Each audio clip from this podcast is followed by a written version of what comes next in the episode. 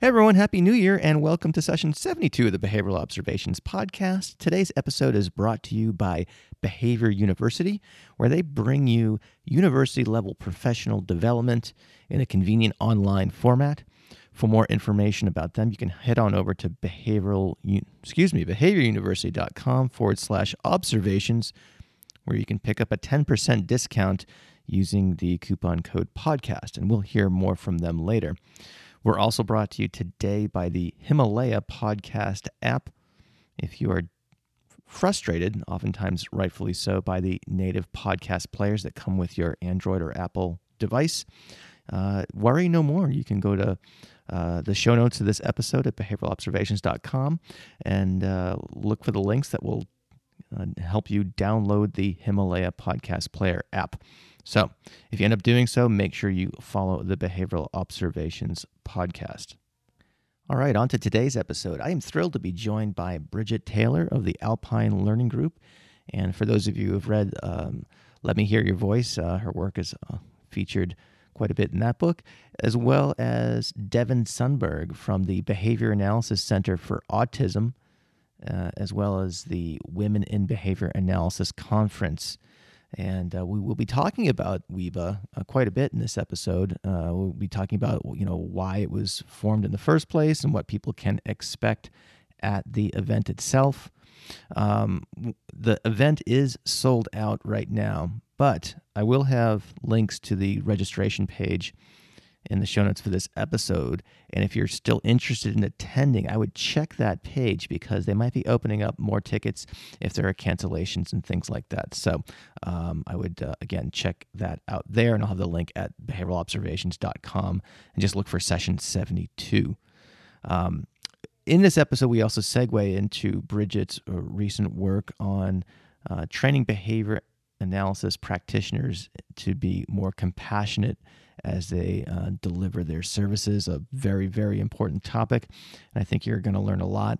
Uh, and along the way, we um, mentioned uh, a, few resources and articles here and there, and I will have those in the show notes as well. And you can, again, you can find that all at behavioralobservations.com. So let's get right to it. Please enjoy this fun conversation with Bridget and Devon.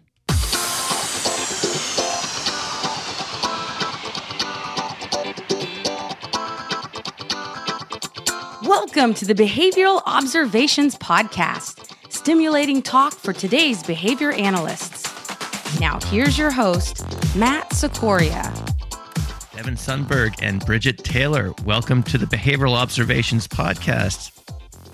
Hi, thank you for having us. Great to be here. Now, the pleasure's mine. Wow, we've got quite a quite an agenda to, to cover here. We're going to be talking about uh, the Women in Behavior Analysis Conference and uh, talking about some of uh, your work, uh, Bridget, in you know, some of your recent work in underscoring the importance of training practitioners to be more compassionate in their work. You know, it's an article that I uh, just read recently that you guys were uh, helpful enough to supply for me to check out, and I think it's probably mandatory reading for all practitioners. The more, I, the deeper I got in the article, the more I enjoyed it, and the more I, I, I really th- thought it was important for us to review as a field. And we'll get into all that stuff in just a second, of course, and we'll have that article also available in the show notes. But let's start this episode the way we always do so, um, Bridget, I'd like to go to you first. You know, you your work has been kind of enshrined in this, you know, the, the the book "Let Me Hear Your Voice," and it was like the first book that was given to me once I kind of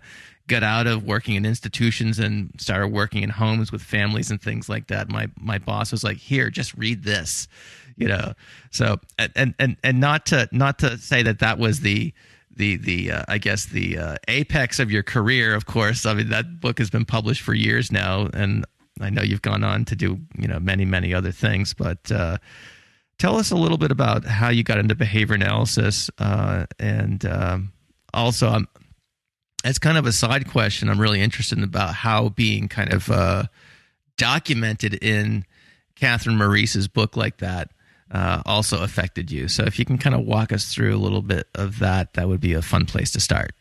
Sure. Um, well, you know, It's uh, it's been an interesting journey for me for sure. I have a brother who has Down syndrome, and so he's younger than me. And I spent a lot of my early years, you know, working with him, and and um, he was a real central, pivotal part of our family, and really, uh, I think, got me hooked onto this idea of working with people who are different and working with people who have, dis- who have disabilities. And, you know, he, I'd like to say that he taught me a lot about extinction in my early days as a teenager.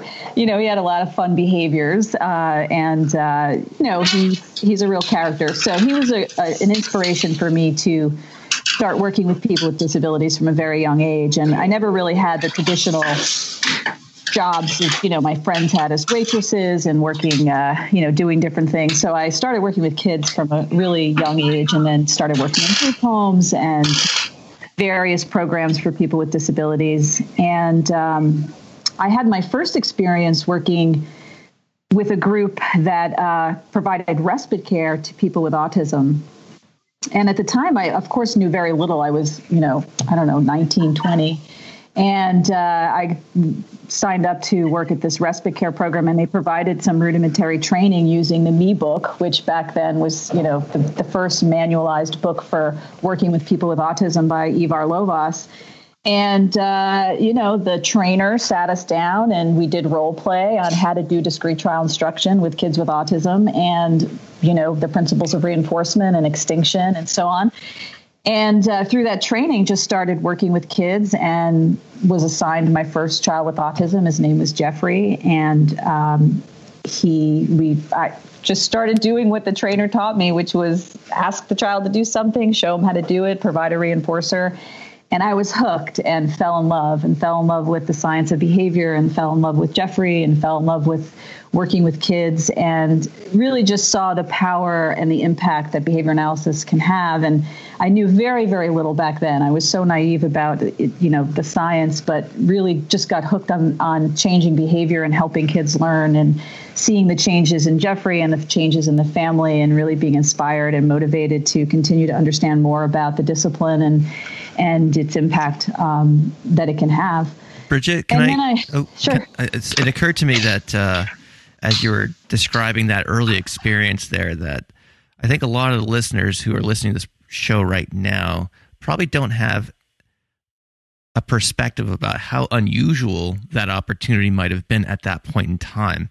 Can you talk about the unique aspect of, or the, I guess, how rare behavior analysis was, particularly in that day. You know, like these days, it's a a uh, uh, almost like an embarrassment of riches, right? You know, uh, anyone who's on the behavior analysis certification board's list, um, email list, gets solicited for jobs many, many times a week and things like that. And but that was back in you know what we might consider the wild and woolly days, not to use a, a clinical term, of course. But uh, so if yes. you could just spend a minute just describe. I, am always interested in communicating kind of the ho- historical aspect of our practice, uh, given that meant the large majority of people these days.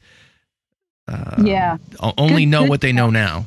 Yeah, good point. I mean, back then, oh gosh, so that was around you know 80s 86, 87. Um, and yeah, there, there was uh, very little. Uh, you know, Ivar Lovaas's seminal study came out in '87, and the, you know, so so there were there was no concept of the BACB. Um, there were uh, families, you know, really didn't know about behavior analysis. It it was something that was in the journals, of course, but um, nobody was doing home programming. Very few programs, of course. Uh, the uh, you know the Lovaas Clinic at UCLA at the time, but there it just people were not. It was not as available, was not known, and uh, there certainly were not training programs in university. There were very few programs at the time. So, um, yeah, I felt very fortunate. I look back now and I feel very fortunate that the rudimentary training that I had back at that uh, workshop on how to, you know, implement discrete trial instruction was, you know, for its time, actually, uh, you know, the principles are the same to, as they are today, really, the principles of reinforcement, right? So I feel very fortunate that I had an opportunity to learn some pretty basic skills early on in my career, which then, um, you know, cer- certainly enabled me to, to make some changes with kids, uh, you know, of course, back then in a somewhat rudimentary basis. But yeah, the field had not, you know, we, we knew so little back then, of course, in terms of uh, working with kids in their homes. And so uh, there wasn't very little, you know, to your point. For sure, yeah, uh, and of course I interrupted your your kind of story arc to, to so uh, you know no, obviously no worries, yeah. you got some initial training, um, you got some. So I got, got, some initial training and and started to uh, work with children in their homes and uh, saw the changes and the families saw the changes that the children were making and decided they didn't want to send their children uh, back to the public schools. A few of the children that I were that was working with, and they decided to, uh, with several families, decided to start a school, and that started at the time. Co-founded the program with uh, another colleague named Linda Meyer, and we. Um, myself and her and two other uh, uh, two families, founding families, we started uh, our school program that I currently have. I, I direct now, and it's a treatment center, and and it's you know 30 years. We just celebrated our 30th anniversary. I can't believe it. Wow, congratulations. So, um, but on the way to that, I realized I needed to educate myself more. So I entered the uh, master's program in education at Columbia University. And again, I knew very little about the direction to go in learning about behavior analysis. And so I entered a special education program. And how I eventually found uh, myself involved in the, the story of Let Me Hear Your Voice is ironically, I was on an elevator going to class, and two people in the elevator were talking about a, a job posting in the job ad center, in the, in the career uh, center and it was for a therapist to do Lovaas therapy with a child with autism. And so I knew I had training in Lovaas, quote, Lovaas techniques, because what did I know back then? It was just from this book, the Me book. And I thought, well, I had training in that, and I'm going to go and find out what this job posting is. And sure enough, on the wall of this career center was a, a, job posting for someone to work with a child with autism and i took you know I took the the number off the wall and i called and that began my my uh, my work with the family of uh, that that uh, you know Catherine Maurice you know the the book Let Me Hear Your Voice. And, and so that must have been kind of strange seeing your. I mean, it's uh, to be completely candid here. It's been years since I've read the book, but obviously she chronicles all the work that uh, that well. I, I think the journey to finding behavior analysis, I think, was was I think the part that struck me the most. But obviously, the work that that you and others did with with their children. Um, how, what was that like to kind of see your own work kind of chronicled in that way? Well, you know, there was certainly a little, uh, somewhat of a, I, there, there was a degree of naivete in knowing just how impactful this book would be for families. So, um, you know, I started working with Anne Marie in the book, and she, there was a team of people involved, and there were, you know, speech and language pathologists, behavior analysts, and you know, the team of the all of us really worked very hard with this little girl, and so the changes that we were able to see take place and then documented in the book it was you know quite profound to read the story of course um, once it was published. But I think for me, the I was very unaware of what the impact the impact that this book would have, and and so what started happening after the book was published is people would families would contact me, and of course, because the two children in the book really responded well to treatment and lost their subsequently lost their diagnosis as a result of you know a very intensive program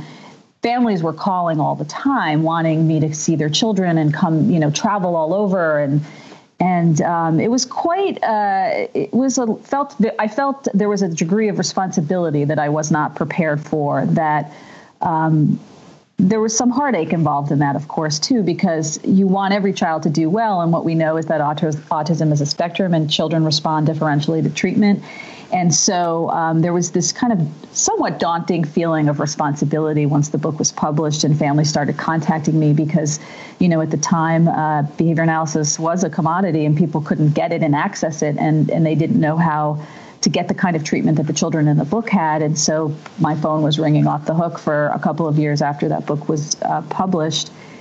And uh, so, so it was, uh, I mean, an, an incredible experience. It certainly taught me a lot about you know, being involved with those those children taught me a lot about the power of the methodology because it, you know, they made such tremendous progress and they responded so wonderfully to treatment that the next child that I worked with, I worked even harder with because I saw the, I knew the power and the potential of the methodology.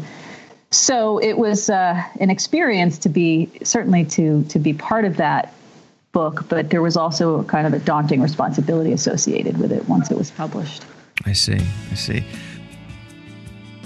Are you in need of continuing education? Well, Behavior University is a BACB approved continuing ed provider, and their mission is to provide university quality courses in ABA for new and experienced professionals alike. Their live webinars generally have a limited number of attendees so that the learning experience is highly interactive. And if you can't make the live events, these webinars are recorded and available in Behavior University's CEU library for later viewing. Behavior University also has a 40 hour RBT training. This self paced course uses a combination of visual presentation, audio lectures, and live video models to teach all areas of the RBT task list. The course is accessible anytime and from anywhere. So if you'd like to learn more, head on over to behavioruniversity.com forward slash observations, where you'll find a 10% discount for podcast listeners. Again, that's behavioruniversity.com forward slash observations, and thanks for checking them out. Well, I could go on and ask you questions about that uh, probably indefinitely, but I know we, we have some other topics to get to. Um, Devon, I want to turn to you for a minute um, and talk about how you got into behavior analysis, what you're doing now. We had a chance to meet while out in uh, Indianapolis at HABA. Uh, yes, yes, folks, that's another HABA reference. I think I've referenced HABA like your new favorite conference 15 times since coming back from from Indy. Yeah, um, but um, besides WIBA, of course. Well, yeah, that's right. I gotta, well, sorry, we got to stay on brand, right? Stay on message. Yeah. So let, us go. Let's, let's hear about it. Too. Um, so how I got in the field, I absolutely love hearing Bridget's story, and it just kind of ties back into um, one reason that we organized WIBA. But um, I came into the field for love with people with special needs, and in particular autism. Um, I answered an ad in a paper. I love saying that because I think no one does that anymore. Um, but back then, we used to find jobs by looking in the ad section in the paper. And um, a group in Indianapolis was hiring for uh, an ABA therapist um, doing therapy with children with autism. And I didn't know what ABA therapy was, um, but I loved my kiddos with autism. Um, so I answered that ad, and um, it, it, was great. It was a parent run center. Um, I took that job in 2003 um, and just fell in love with the science because um, being in a group home setting before working with those kids and having no effective tools. Um, they asked you to treat some behavior and um, do some interventions, but um, they didn't give you any means of doing it. Um, so it just seemed like a lot of busy work. Um, so just being introduced to behavior analysis and seeing how how much common sense it made, um, I just loved it. so and that's also where I met my husband Carl Sundberg. And eventually in 2009, we started the Behavior Analysis Center for Autism.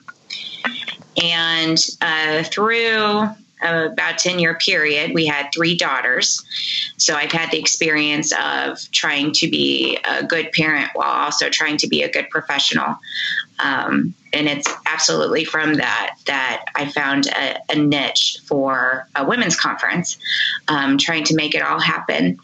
Um, so I feel like it's just a gift to be able to have these opportunities and organize that event. That I feel like so many people have the same questions that I do, and I get to meet these fabulous people like Bridget, and I love hearing her story. Um, and getting to share those stories with um, all the women in the field um, and other people just looking for guidance as well. So we've we've mentioned the conference a couple of times. Uh, so for those who might not be aware of it, let's talk about WIBA more specifically. Um, how you made a kind of a passing reference to the, the motivation to start it, but I'm sure there's probably a little bit more to it than that. And then also uh, how that vision developed and kind of where the conference is now. So if you can kind of walk us through the background of WIBA and, and, bring us up to speed to where things stand in uh, as we're kind of on the doorstep of uh, 2019. So this actually will probably be released in 2019. But uh, anyway, so can you walk us through that? Absolutely. Um, actually, in 2016 or 2015, I forget, but I co-chaired your favorite conference, the HABA conference. Um, and through that, we um, I worked with a colleague, Dr. Kim Zoder Martell, and we had the idea of a theme of having all women speakers. And for whatever reason, um, we didn't go that direction, but that idea stuck with us. Um, we really enjoyed organizing that conference. Um, so I came back to Kim about six months later and I said, let's do it. Um, and it, it, took a lot of convincing from uh, all the people that supported me, um, colleagues, and my husband, because they thought, why a women's conference for a field that is so full of women? Um, everyone thought it was kind of silly. Um, so a, a, good story. I reached out to a couple of people. Um, actually, I reached out to to Dr. Vargas first to see if she would keynote, and she is limiting some of her speaking engagements. So she um, declined in such a lovely way. And um, I reached out to Linda LeBlanc, and um, she said yes, absolutely, that she would keynote our first conference in 2017. And um, it was then that I realized how much support the the idea had from other women in the field. Um, and I am happy to do the work. And and uh, so many people are overseeing this project and making it happen. And it's a part of going back and representing and supporting and celebrating the accomplishments of women who were not celebrated or did not get their fair share of recognition. Um, it's about highlighting current work like Bridget's work on compassion and it's also about looking at topics that can make us better behavior analysts and better professionals. Um, so it, it's just a, been amazing. Um, we are getting ready to put on our third annual conference. Um, we like to hold it in Nashville every year.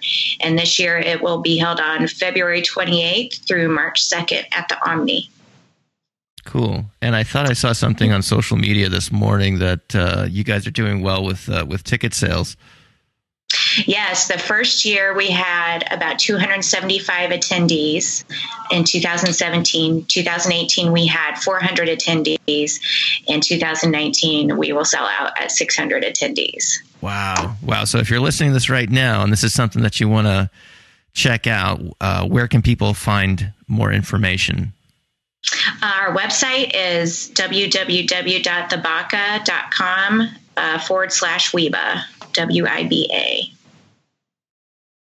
Cool. You know, Matt, I, would like to notes. add. Sure. I'd like like to add. Um, you know, it was such an honor to be invited to speak last year at the conference, and you know, I've been going to ABAI and various autism conferences for you know over 25 years, and you know, I think what's happened in the field is that that over time, because we've become so big as a community, that it's been very hard to feel community at conferences often. And one of the things I was struck by at the conference last year at WIBA was was a real sense of community and a feeling of people really wanting to listen and talk to each other. And um, it was a sense of connection that I haven't felt in a really long time at a conference. And you know, I, I the mission, of course, is, is speaks for itself. I mean, you know, who can argue with the mission of of WIBA? And I think even though we're we're a real female dominated clinical association. I mean, we we're primarily females. It's we, we're still underrepresented in so many ways, and so I just want to say that that besides the intellectual and scholarly content that one will uh, benefit from by going to the conferences, that I do think that the the, the sense of community and the and the, the discussions the panel discussions and the, the, just the camaraderie that exists and the shared sense of, of concern for certain aspects and certain things that as a as a discipline that we're we're kind of universally concerned with, I think it's a it's a place to feel that that sense of community. Very cool. Um, Bridget, I want to get to your uh, the the keynote that you're intending to to share at the conference in just a minute. But I, I before doing that though, I want to spend just a little bit more time talking about the conference itself. Um, how is it? Uh, how is the conference set up, Devon? In terms of is it a are there a bunch of different tracks going simultaneously? I mean, you've got 600 attendees, so I'm just in my mind trying to figure out like how, how that all works. And uh, so, so how, what, what is the, yeah. what is the structure of it? Uh, this will be our first year with 600 attendees, and I'm feeling to to keep that sense of community, like Bridget mentioned. Um, I'm thinking this might be the the our stopping point, our, our sweet spot as far as um, how many attendees we like. But it is single track for our invited presenters um, during those presentations. And um, we will have six tracks of breakout sessions. Um, and sometimes we divide those into themes such as professional issues, women's issues, um, current research. Um, but we're kind of getting to the point where it's a little difficult to keep nice little tight tracks. Um, but our invited presenters this year, invited in keynote, are Shahla Ala'i and Ramona Houmanfar. And our invited presenters are Mark Batani and Carol Pilgrim. So this year we will have a real eye on diversity. Uh, Dr. Taylor, uh, we were so fortunate to have her last year, uh, and that's when she presented on her compassion um, paper. Got it. Got it. And so, um, so you're going to cap this at 600. You think that that's the plan going forward? I think so. Well, I think that's all my my uh, stress level can take. I see. Yeah, I can imagine. Can imagine. There's that's a lot of a uh, lot of herding cats. You know, I've seen conference planning up close uh, on a much smaller scale, and um, you know, you, the, with our, our local chapter uh, here in New Hampshire and boy, pulling that off with a uh, you know twice the size and all that stuff. Do do you feel that I know at least in my neck of the woods up here in New England, uh, it's there's been a trend of our local conferences just kind of selling out. And, and so I've got two kind of contradictory thoughts about conferences. Uh, on the one hand, there's all these seems to be many of these conferences, uh, whether they're local, you know, state uh, chapters or other types of um, kind of non-affiliated ones popping up all over the place. And so there's part of me that thinks, okay, there's a lot of I guess inventory out there, a lot of opportunities for conferences. But on the other hand, I hear that when I hear that you know you're going to sell out at 600, all the local conferences here in New England are, are selling out, you know, to capacity, and we're like, you know, trying to scratch our heads about, okay, well, how do we support this need for professional development? Where, where do you see? I, I, have to imagine you guys have had to do some sort of market analysis of like the whole conference scene. What have you?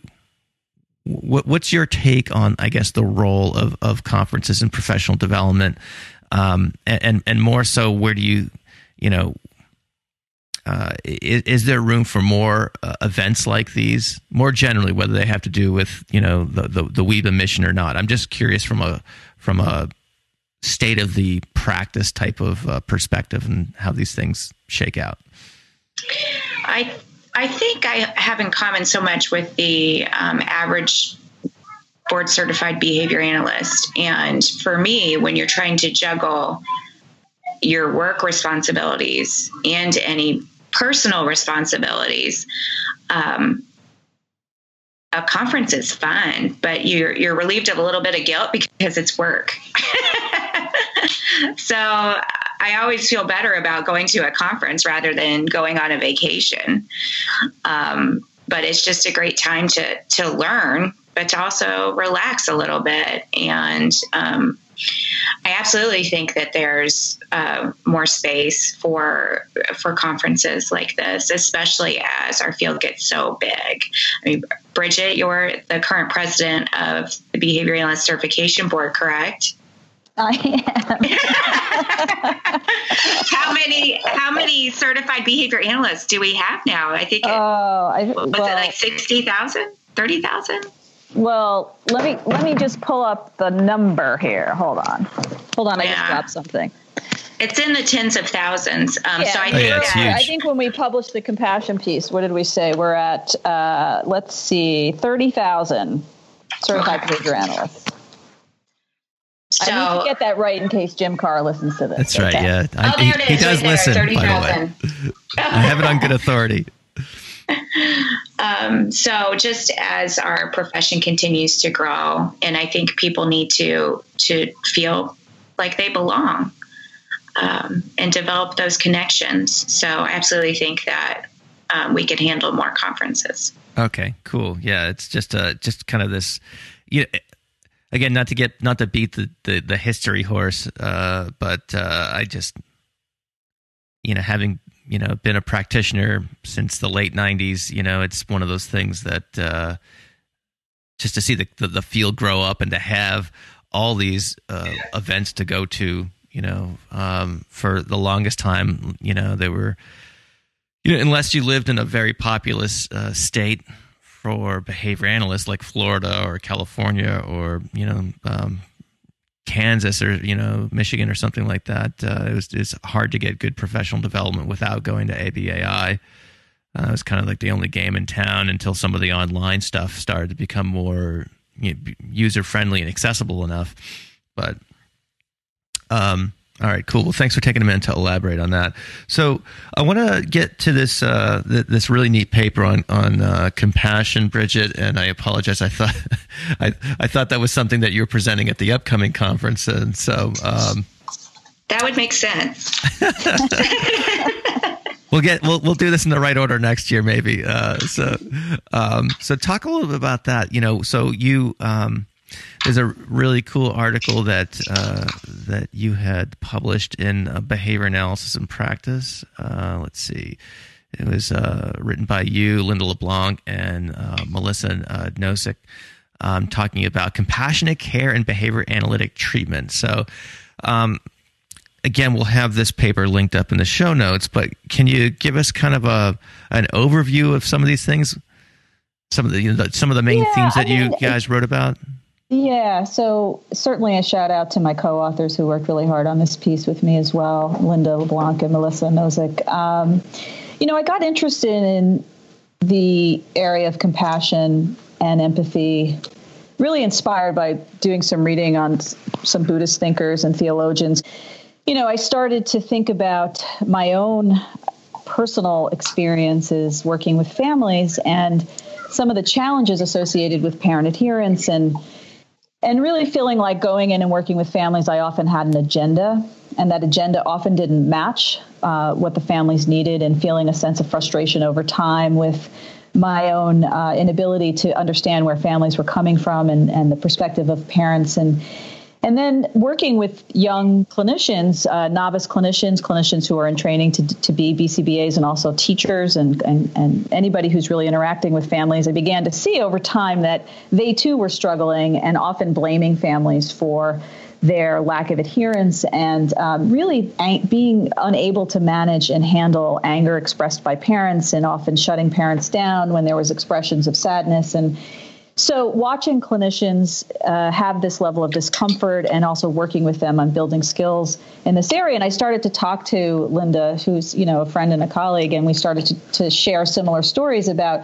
clinicians who were often blaming families for uh, their lack of participation and and um, really feeling like there was a lot of training in precision and technical skills, and there wasn't any training in in building relationships with families. And we, we, of course, as clinicians, started to think about the essential work that needs to be done in this area. So the, the real, the basic premise of the paper is looking at whether uh, there needs to be training in this area and what other disciplines are doing. And so one of the initiatives, part of the paper was to send a survey to families to find out just how we are measuring up with respect to our relationship skills. And so, you know, we sent surveys out to just listservs. We didn't want to go to come directly from behavior analysts uh, to parents they were serving because we felt it would be biased. We didn't, you know, we didn't have a great return rate. We got about 99 families who completed the survey, and we felt it was enough to at least give us some of the uh, some look, looking at whether uh, you know how families were evaluating us, us with respect to compassion and relationship building skills. And you know, we found that there are some areas that we need some work in. Um, and, you know, we might be good at, you know, asking families uh, what, you know, whether they're going to consent to treatment, but we're really not doing a great job in terms of understanding their point of view and, and supporting them in, in some of the treatment initiatives. And so, you know, this is this is kind of a long answer describing the paper, but you know what one of the things that i think is important is that other disciplines see this as vital. And so medicine palliative care the areas of social work psychology view the therapeutic relationship between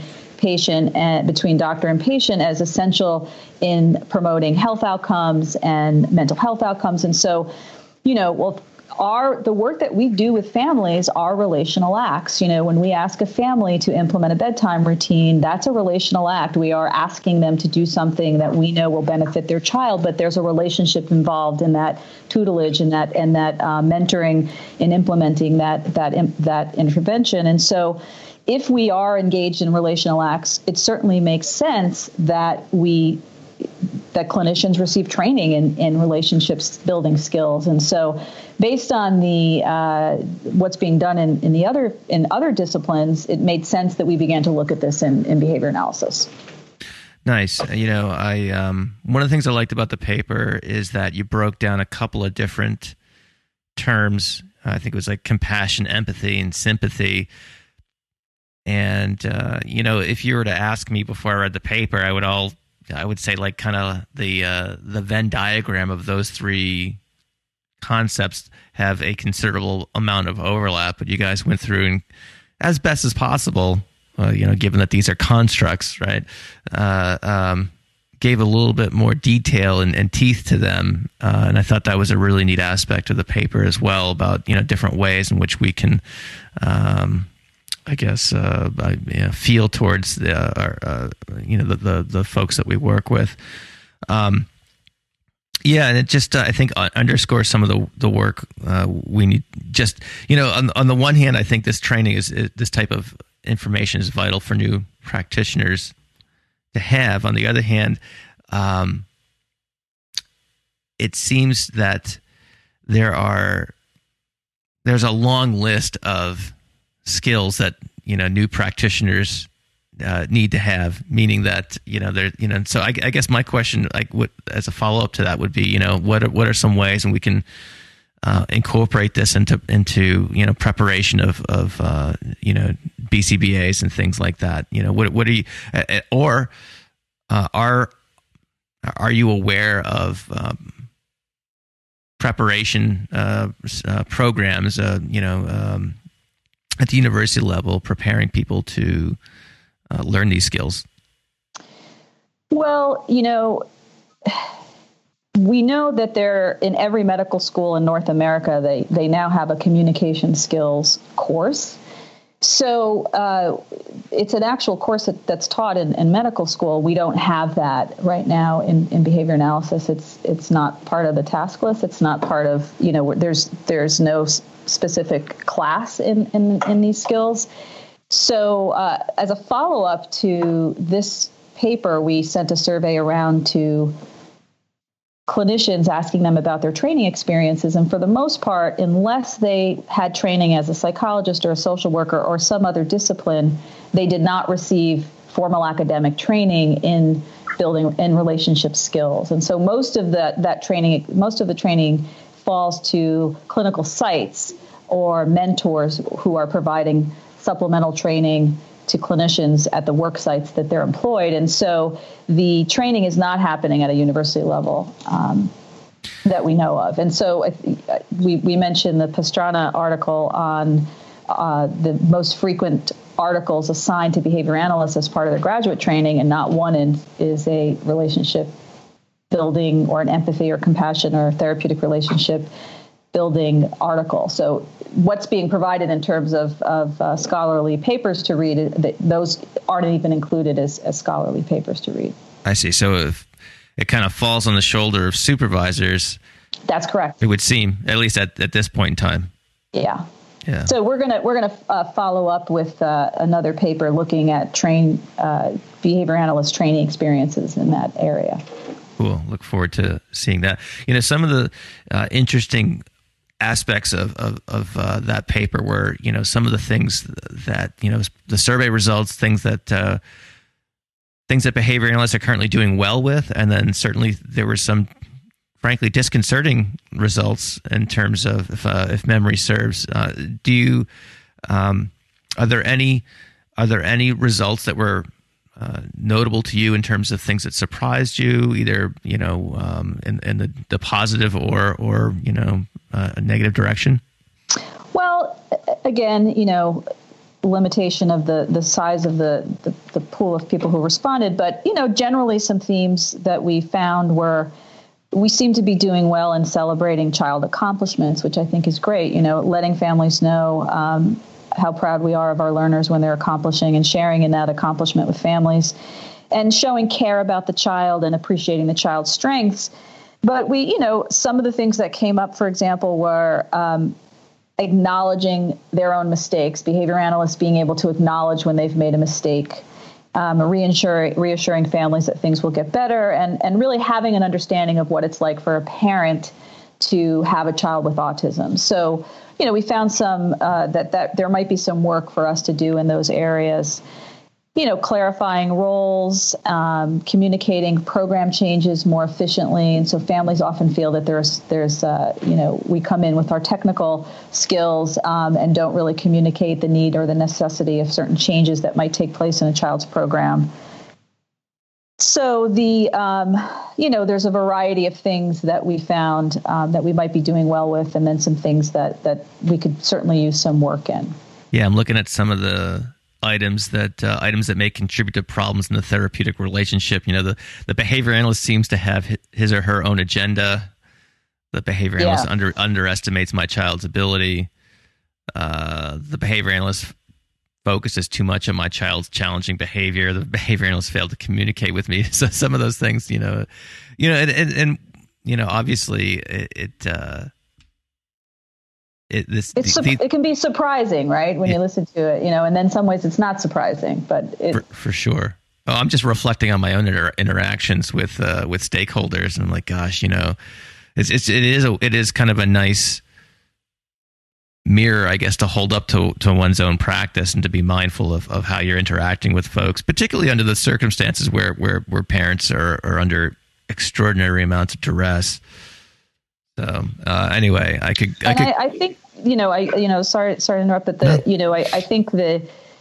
I find a very common challenge in practice in working with families are clinicians' inability to really sit comfortably with a parent's feeling of distress or anger or sadness, and so we we so often want to jump to solution. And what I find over and over again, families just want to be heard, and often they just want to tell you how pissed off they are. Yeah, for sure. Am I allowed to say that word on a podcast? Yeah, yeah, that's fine. We've had we've had worse. We've had worse. Yeah. So you know, I think sometimes uh, we err on the side of jumping to solution very quickly, and you know, we want to kind of come out. We'll do a preference assessment. We'll do an FBA. You know, we'll we'll we'll jump right to solving the problem, and I, I think that is a good impulse on some level. But I think slowing some of that down and really sitting with families distress and you know reflecting back to them that what they're experiencing is okay and is part of the process of working through identifying what's going to be helpful for their child and for them 100% you know uh, one, one, one of the first pieces of advice i got from uh, a really important mentor of mine actually the same person who put let me hear your voice in, uh, on my desk as well uh, is that if you're doing work in the home setting particularly if you are supporting a family who is um, has a has a child who's engaged in a who has a repertoire of many different challenging behaviors that you ask the parent what's the most important behavior to start with for them even though you might as a clinician have different priorities you, you know you might you might uh, consider one particular target behavior more dangerous or or more of a barrier to treatment or whatever but if it's not aligned with the parents, then you're you're starting off on the on the wrong foot already. You know, and I always thought that that's advice I've I've tried to uh, keep in mind working with uh, not just uh, families but also teachers and things like that. If I'm doing behavioral consultation in a school setting, you know, what is what is the uh, and of course this all kind of I guess lends itself to some you know social socially valid outcomes. Um, you know, one of the things I thought was cool in that paper too is that you guys reference some of the work that's being done in the ACT community. Um, you know, if, um, and I think those are you know some of those themes were outlined by uh, an earlier interview I did with Jonathan Tarbox. You know, where he described how to you know. Um, you know, working with with parents on terms of uh, you know acceptance of the you know clearly aversive stimuli that might come through an extinction procedure you know but really spending a lot of time laying the groundwork for them to to participate and and to actually you know follow through with those types of interventions. Um, so yeah and evelyn gould and uh, her article on using act with parents of children with autism is a really nice example of helping families understand the importance of their values and and the impact that that can have on on treatment acceptability and so on. And and I, I appreciate that as a good example where you are taking into consideration how a family how a parent actually feels in relationship to, to what they're actually doing with their their child great um, well, I could go on and on extolling the virtues of this topic and, and this paper. And again, for folks who want to check it out, that will be in the show notes to this episode. But um, uh, as we're kind of uh, rounding the, the final corner on our on our time here, um, I want to get some, uh, I guess some some perspective on where you think the field is more generally. I know we've already talked about some of the historical aspects of it, but uh, you know where you think the field might be going, given you know um, uh, both the, both your different vantage points uh, in terms of. Um, you know, Devon, I know you're a, you know, not only a practitioner, but you're you're a business owner, and then now a, a, a I guess a uh, a, a, conference, uh, an event promoter uh, or mm-hmm. organizer or whatever. Um, so let's let's spend the last few minutes here talking about you know uh, what are some things that, that are going on in the field that you're really excited about, and things that you you know that you're excited about in terms of uh, what the future holds for us, uh, and not to be a downer, but what are some concerns that you have as well. So, uh, Devon, why don't you uh, why don't you take a, a, start at that one? Oh goodness.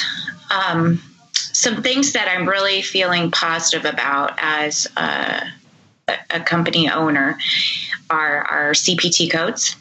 Um, it was really great to go out and uh, I got to see Alpine Learning Group, um, which is just amazing. And it blows my mind that Bridget's been doing that for 30 years um, as our um, behavior therapy company has been going on for nine years. And oh my goodness.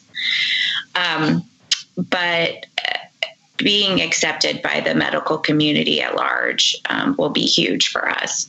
And so I'm really excited to see that the CPT codes be adopted as permanent codes. Um, some things that I'm concerned about, and, and Bridget and I had the opportunity to discuss this a little bit during our visit, um, is how we are on the um, we're looked at as prime investment opportunities.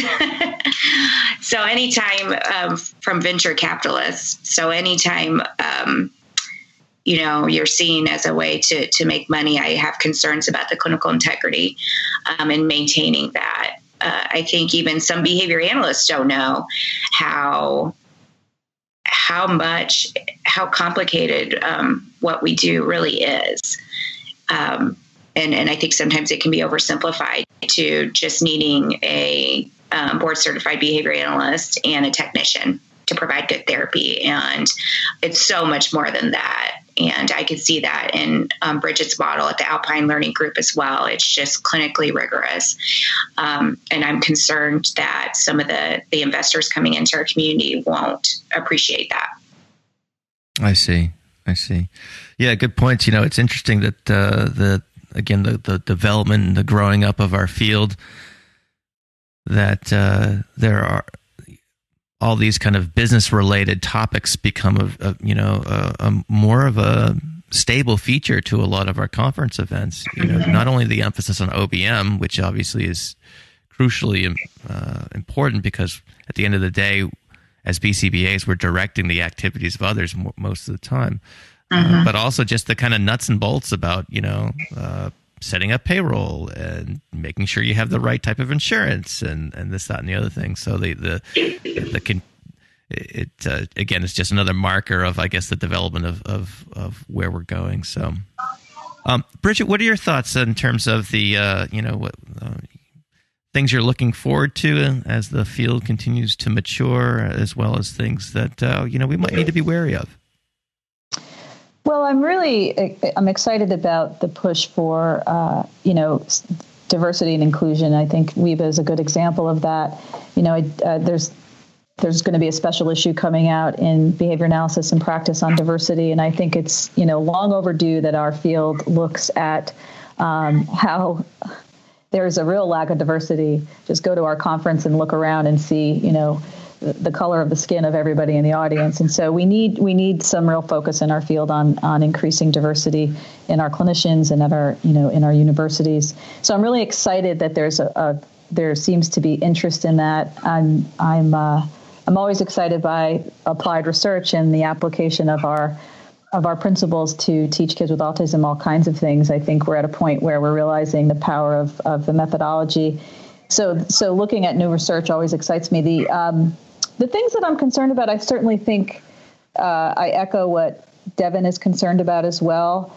I think that um, behavior analysts are sometimes very interested in being business owners and might forget why they got into the field to begin with. And I, I worry that clinicians may not have enough real. Um, a long enough period of time. I, I call it chair time, really working individually with kids a variety of kids who present with all kinds of complex issues over a long enough period of time. And so, you know, um, we can all agree that the that the BCBA is a is a is a standard. It's a, and in some cases maybe a minimal standard for what we might want clinicians to be able to do long term. And um, so I worry a little bit about.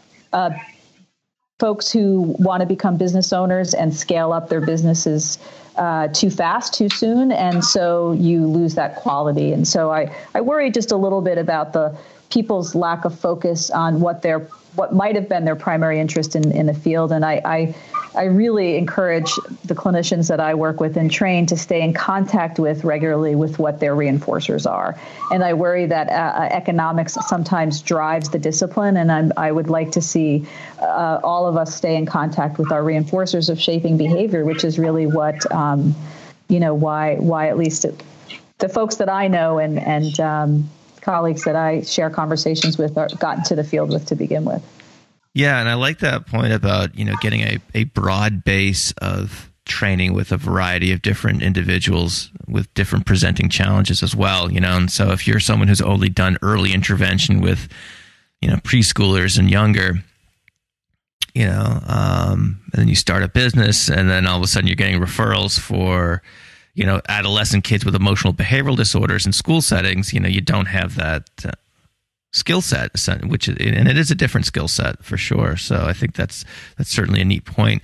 I've know we've made some parallels to, I guess, uh, you know, medical school training. I do wonder sometimes, as as our you know down the road, would the field be you know better, increasingly better served by you know having rotations through different types of settings as part of our um, supervision model you know, I have a friend of mine who is a is a medical doctor, and uh, in his in his um, medical school training, you know, they did various rotations after they, you know, after a couple of years of of, school, he, um, you know, had different rotations through different areas of the hospital essentially. And so he did some stuff in psychiatry then he did some stuff with uh, you know in, in, this department in the er and then elsewhere and things like that. And eventually you know i went went on to specialize but you know because of that training he has a very broad uh, um, you know broad broad area of experience to to draw on. And of course there are a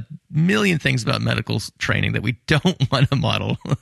Uh, but uh, anyway, just kind of uh, something I think about from time to time. I think that's a good point in in that um, you know the training experience is often dictated by where the clinician is needed, right? So they might be assigned certain cases because that's what they're hired to do, and you know I think over time our standard for training, of course, will improve. It's just natural that that will happen, and maybe. Um, you know, to your point that perhaps there are that, that there might be rotation at, you know, types class, you know, working in different types of environments with different types of clients might be uh, something that over time might eventually evolve to. Um, all right. So we're going to wrap up here in just a couple of minutes. Uh, Devon, is there anything else about WIBA that you want to share with the audience? Um, this year, we're excited to offer free childcare uh, Very on site. Yeah. Um, so uh, there haven't been a lot of takers on it, and I think that it has so much to do with. Um, it's not just the childcare that's the is the issue. It's the the cost of travel to get everyone there, um, to room everyone. So next year we hope to implement a scholarship that encompasses uh, more dollars for all the needs that go along with um, working professionals. That's Devon, amazing. I, I did, I, mean, I just want you to also mention that you did provide scholarships this year that people. Yes. Yeah, if you want, might be nice to. Um, people are so supportive. Um, a lot of our speakers and leaders in the field are supportive of this effort. So a lot of times they will take um, portions of their speaking fee and put it towards um, scholarships. So this year we will we're able to offer 16 scholarships to students and professionals, um, to women of color and other diverse backgrounds. Very neat. And do you find the the are, are the, most of the attendees uh, coming into Nashville specifically for the conference, or are you drawing a lot of be- behavior analysts and students behavior analysis from the from the local area? Just out of curiosity. Um, a little of both. Um, I know Vanderbilt's right near there, so we do get a lot of students from Vanderbilt. Um, but the whole goal of having this in Nashville and not in my hometown, Indianapolis, is to make sure that people understand it's a national conference and a, a national and international effort. So we've actually attracted people um, from outside the United States as well. Very cool. All right. Um, and uh, so I will have the links to where you can find out more about WIBA in the show notes for today's episode. Um, all right. So let's uh, let's end with some parting thoughts. I always at, try to conclude the interview with advice for the newly minted BCBA. I know we've already, you guys have already dispensed tons of valuable advice, so it might be perfectly fine just to end where we are right now. But if there there are other thoughts that you have, uh, imagine uh, imagine you're chatting with someone who uh, literally just got the news that they passed the exam. I think as we're recording this right now, I think people are waiting on pins and needles for the uh, the magic email from the board. So, um, advice for the newly minted practitioner. Well, if they're really newly minted, I'm going to say go out and have a cocktail. Yes, one hundred percent.